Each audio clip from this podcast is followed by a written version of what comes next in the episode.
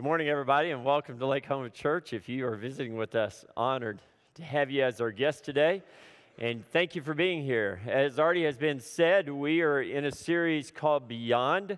Today is Beyond Fear, and it's really the second half of the story that we did last week. And if you weren't here last week, please get online. You can find it anywhere and just look at that because these two stories actually kind of go together the idea of beyond fear and beyond chaos. chaos. So let me ask you a question uh, this morning. If, I, if you were to rank your fear, the fear in your life, how would you rank that? If it was a one, let's say you have no fear at all, you, you just go for it. Or you're a 10 where you don't move, fear has gotten you to a point to where you just can't move at all. So just think about that number. Think about where you are in between one, fearless, and 10, fearful all the time. Where would you put yourself in that wet number? Where would you be? All right, so last week, last week, we talked about, we left Jesus right here on the other side of the Sea of Galilee. Remember, Jesus kind of had grabbed his disciples, they got in a boat, they actually went across to the other side. And remember, we talked about the other side. The other side is where the Decapolis is. The other side is where the Gentiles are. The other side is not where these disciples wanted to be. And as they got out there on the sea, what happened when they were out there on the sea? In the evening, remember, in the evening, in the middle of the sea, what happens? A storm comes up, and Jesus is what? He's asleep. He's asleep. And they have to wake him. And He says, Quiet, be still. And the winds hushed, and then they're terrified. And the next thing we know, Jesus is on the other side. He's on the other side. And as I put, as I've said every week, I want you to put yourself in the story. Find a character, find people groups, find somebody that you say, okay, this kind of represents me in this story. Who are you going to be in this story today? Okay, so the disciples have landed. The disciples have landed. We're on the other side. And remember, it was evening at that time. And can you just imagine? Can you just imagine when Jesus stills the storm? Everything goes away. There's not a cloud in the sky. Now it's night. It's taken a while to get over there, right? And what if a full moon is out so that they can kind of see, but they can't really see? It's dark, but it's not dark. And the amazing thing that everything is gone and like the beauty of heaven opened when Jesus said, Quiet, be still. And now let's think of it being night because it takes a little while to get from where they were to the other side of the Sea of Galilee. And here they are. Here they are in this new place. This place none of them have ever been. This place none of them want to be and they are in the Decapolis. They are in Gentile territory. They are exactly where the pigs are. And they know that. This is heathen territory. And they get this greeting. And here's the greeting that says this When Jesus got out of the boat, a man with an impure spirit came from the tombs to meet him. This man lived in the tombs, and no one could bind him anymore, not even with a chain. Now, note, note again, currently we are not in the same country.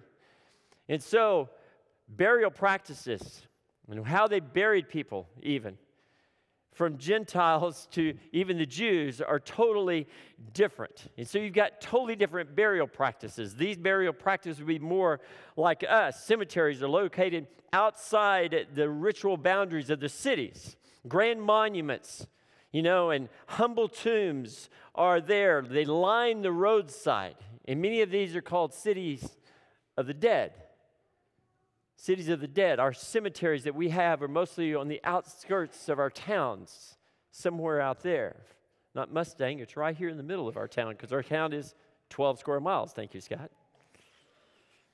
But they would also spend lavishly on those tombs. They would spend lavishly. And unlike Jesus, Jesus, the tombs that they had were caves that were there for a long time, that families upon families would use those over and over and over.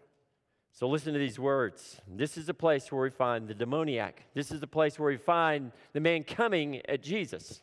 For he had often been chained uh, hand and foot, but he tore the chains apart and broke the irons on his feet. No one was strong enough to subdue him. Night and day among the tombs and in the hills, he would cry out and cut himself with stones. This is a madman, right?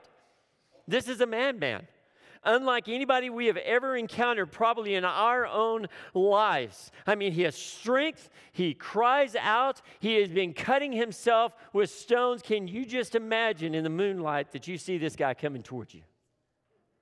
Can you imagine the blood, just the, his eyes, and his strength, and the chains that he has broken off, and some of those chains are still hanging on to him. This demons, the demons that are within him, want to strip him of his humanity.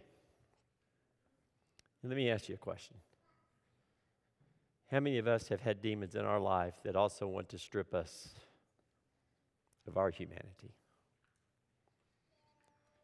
How many of us may even still have those demons within inside of us that we're wrestling with? we're having a tough time with in our lives. There's things going on in our hearts that we don't quite understand ourselves. And we don't know how to get rid of those. It's like the demons have a hold of us in one area or two areas or maybe three or four areas in our lives, and we just can't get rid of them. And if you're there, if you're there, the prayers of a righteous man are powerful and effective.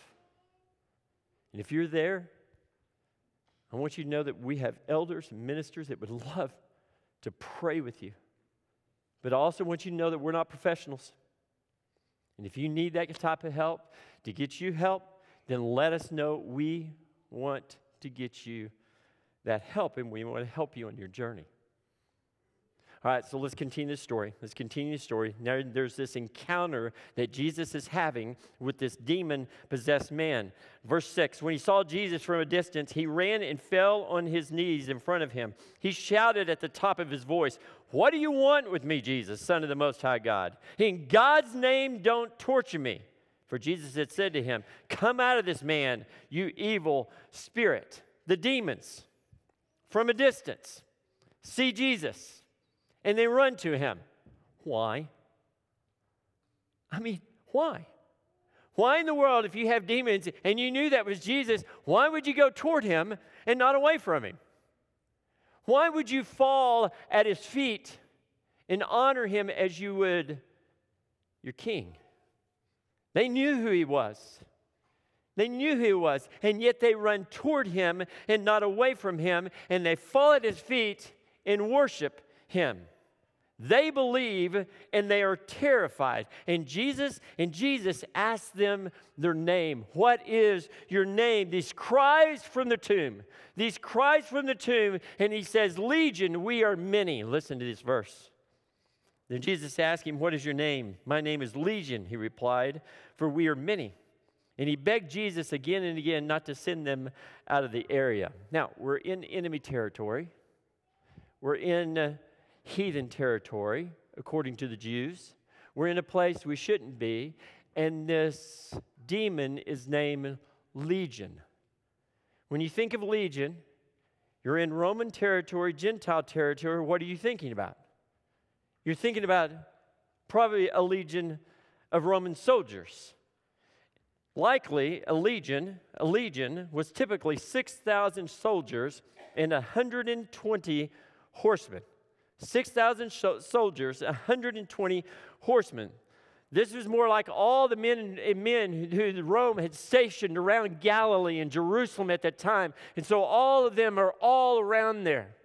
The horsemen and, and, and all the soldiers there trying to keep everything intact.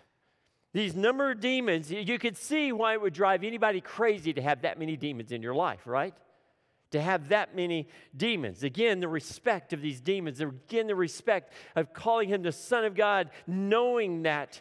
Even some, they know it before even his disciples probably know it for sure that he is the Son of God. And here's this man who's been cutting himself, who is out of his mind. What is it in man's life? What is it in our life that has possessed us to keep us from falling at Jesus' feet? Now, here, please hear me about this. Whatever was going on with that demon, whatever was happening in his life, Jesus didn't care about his past. Did you get that? It's very significant. Jesus didn't care about his past. He didn't ask about what kind of demons do you have? What's going on with your heart? What's going on with your life? It didn't matter to Jesus. Jesus knew that this man needed to be healed. Jesus knew that this man needed help. Jesus knew that this man was worthy of salvation.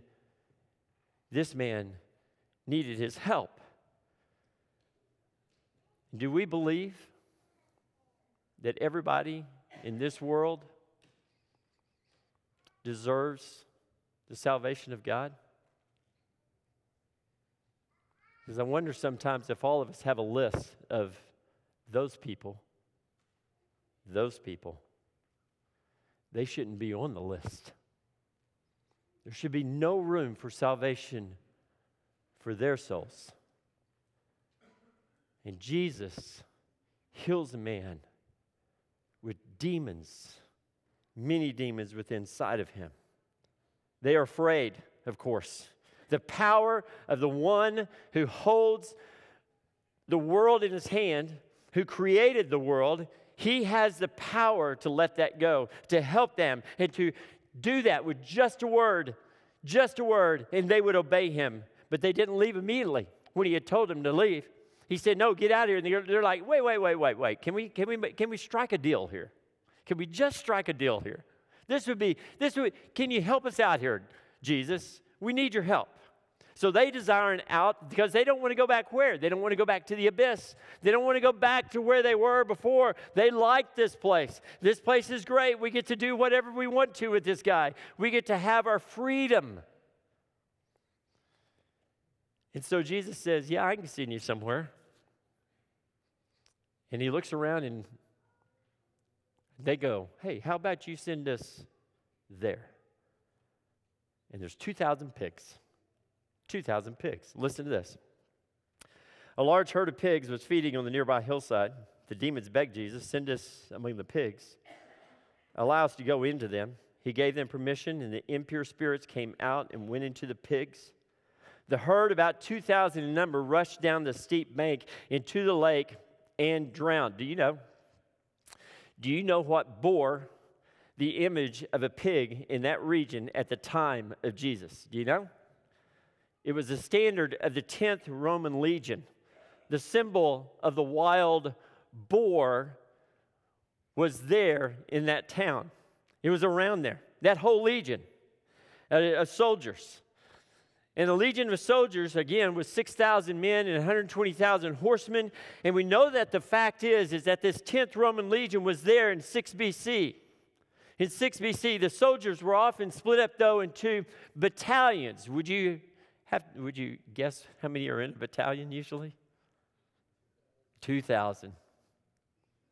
2,000. 2,000 are in a battalion. And even Rome, even Rome is no match for the power of God. Okay, the picture I showed last week is the picture I'm going to show this week. This is where I was standing on the Sea of Galilee not too many, about a month ago. And the reason we were standing here is because this is the only cliff, the only cliff on the Sea of Galilee. It's the only place where 2,000 pigs could have rushed down and fallen into the Sea of Galilee. And it's right here on the east side of Galilee, exactly on the other side that we're talking about right here. This is the only place it could have been where they actually fell down that cliff and went into this watery grave that they had. And what was the reaction of the people?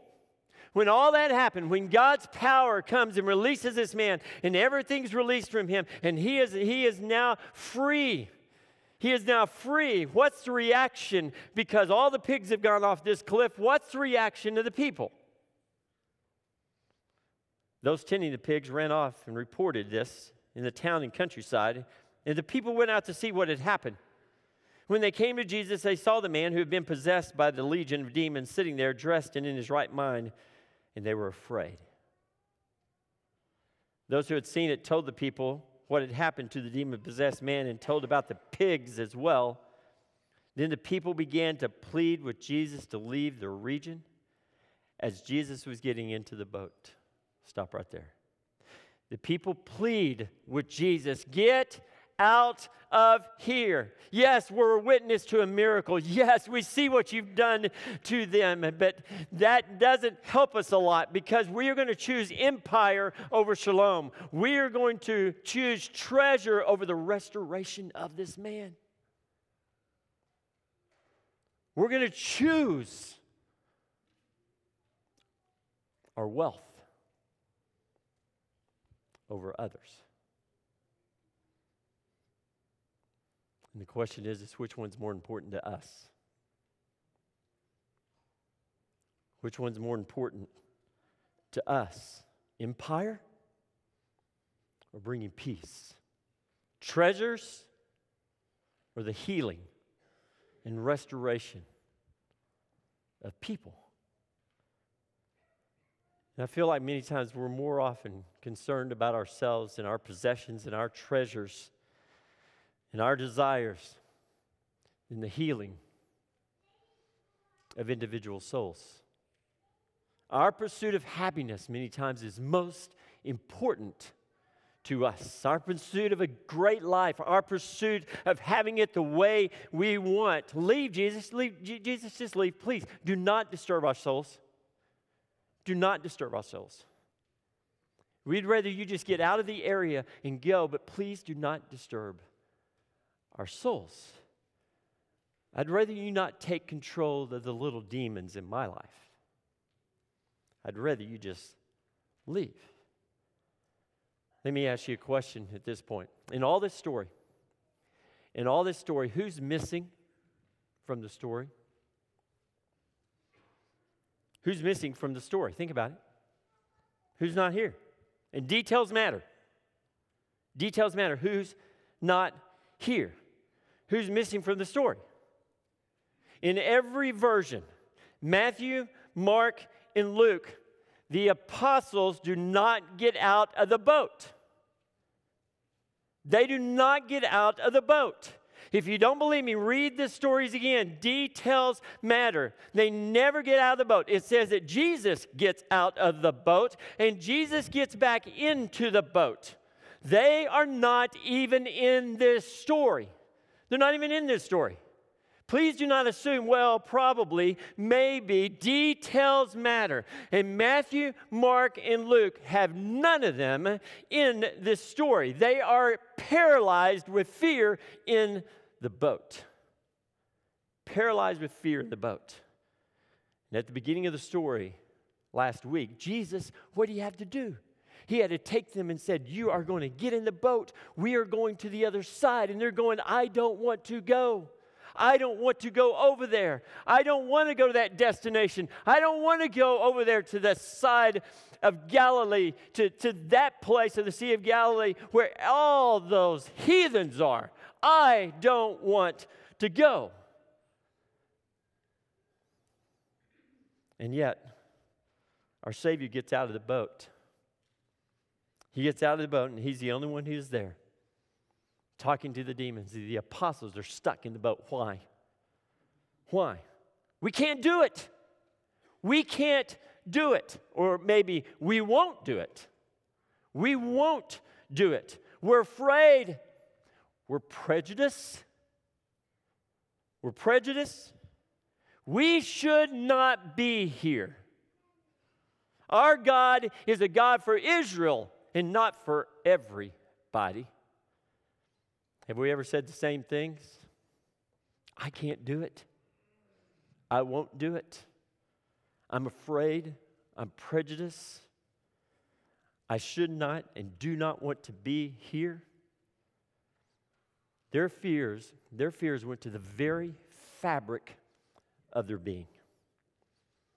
God came to the Jews He came to the Jews and not to these heathens. He chose us, not them. He refused, they refused to get out of the boat.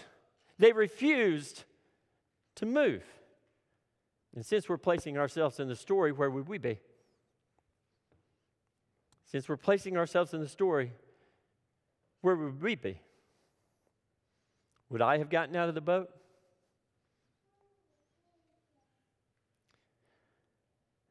No, not my earlier days of ministry. No way. I had a sense of rightness and wrongness placed in me by my parents. If I'm a Jew, this goes against everything I have been taught. You're asking me to think beyond my spiritual upbringing, is what Jesus is doing. You're asking me to think about, about beyond my spiritual upbringing. You're asking me to assess the foundation of my faith for which I have been taught all my life. There's no room for space in my faith formation. There's no room in my life. I don't want to get out of the boat. I don't want to get out of the boat. I might be wrong, but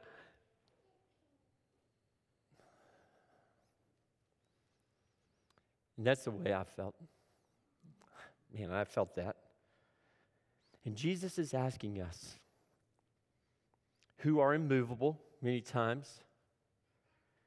He's asking us to expand our minds to other possibilities of God's love for those people. for those people the people we ignore, the people we castigate. And many times our fear and prejudices will not permit us to move, right? Our fear causes us to freeze. Our stress, worry, biases, anxieties overtake us to the point to where we just get stuck. We get stuck. And just like the disciples, we don't want to move. We are comfortable and happy in our little bubble. bubble. We don't want to get out of the boat. But what if? What if?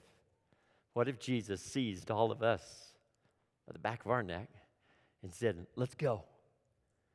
Get in the boat. Would we?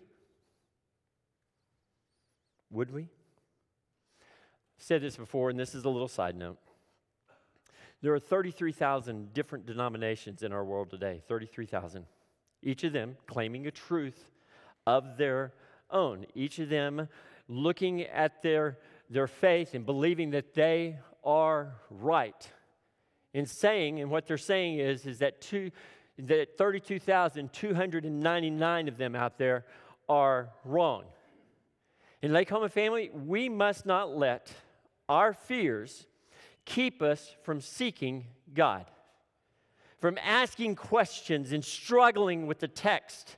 Wrestling with the text is paramount. It's paramount to strengthening one's own faith. Our fear that we may not have all the answers limits us. It limits us from grappling with the text. It's easier for us to say, you know, we're right. We're right, because that way we don't even have to think. We don't even have to think. Without the struggle, we do not search. Without the struggle, we do not seek. And without the struggle, we do not learn. This book we delve into each week is living and it is active.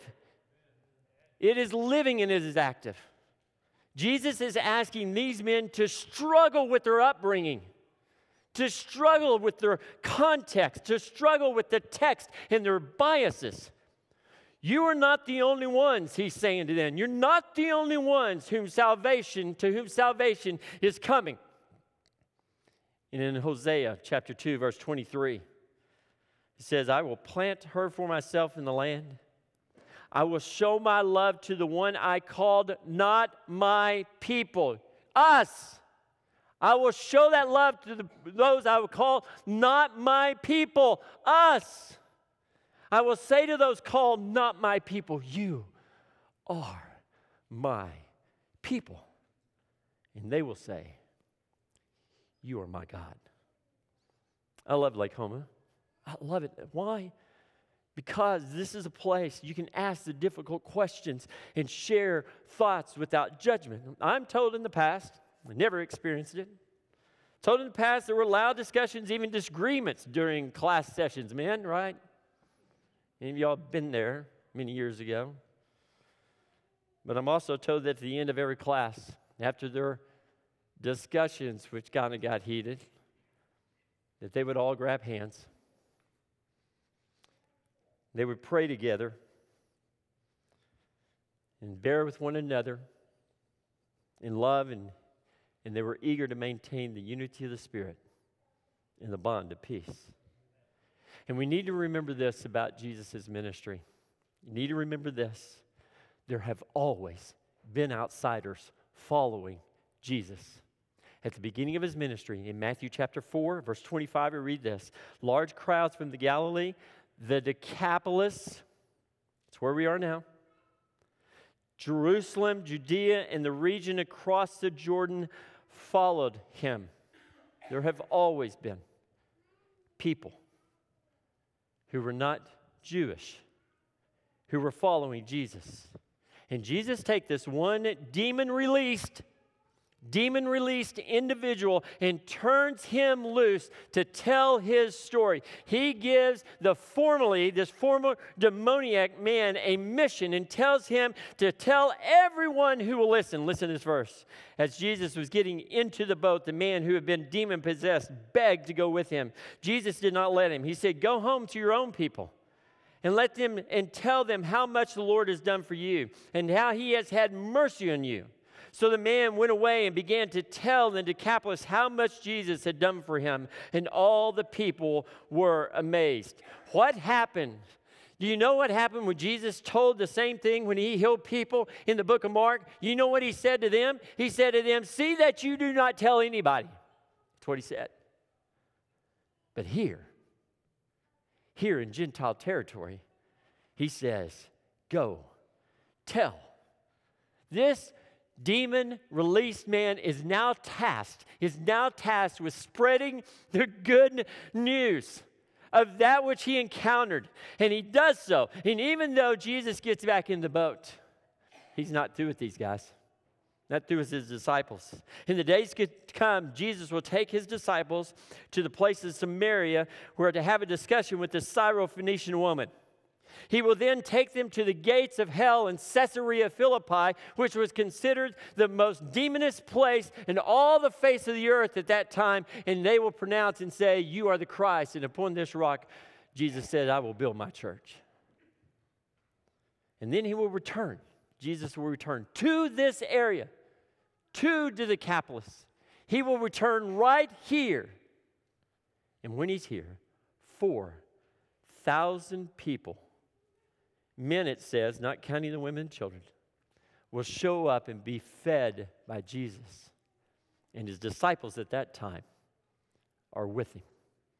They're with him. They join him. Every one of us, every one of us have a story to tell. Every one of us can tell our story and we can tell the story of Jesus. It's what we need to do. So, how do we move beyond fear? You get out of the boat. That's the first thing. Maybe the hardest step you ever take, but you got to get out of the boat.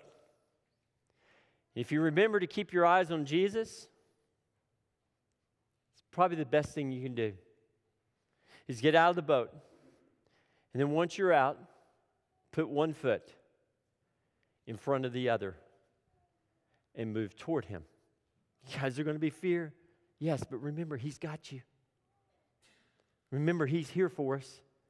Remember, you have His Spirit in power inside of you.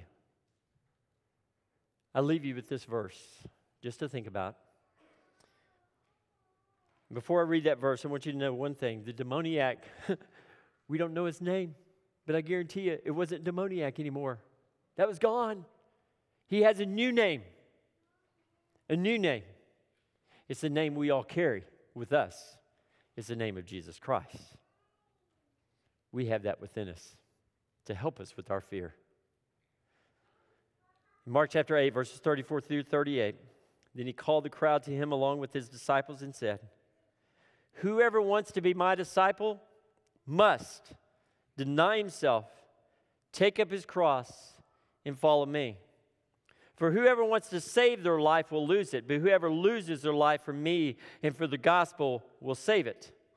What good is it for someone to gain the whole world, yet forfeit their soul? Or what can anyone give in exchange for their soul? If anyone is ashamed of me and my words in this adulterous and sinful generation, the Son of Man will be ashamed of them when he comes in his Father's glory with his holy angels. There's our marching orders. Are we ready? Will we get out of the boat? Will we be the ones that stand up and say, I'm ready, Jesus. Here I am. Send me. Let's stand and sing.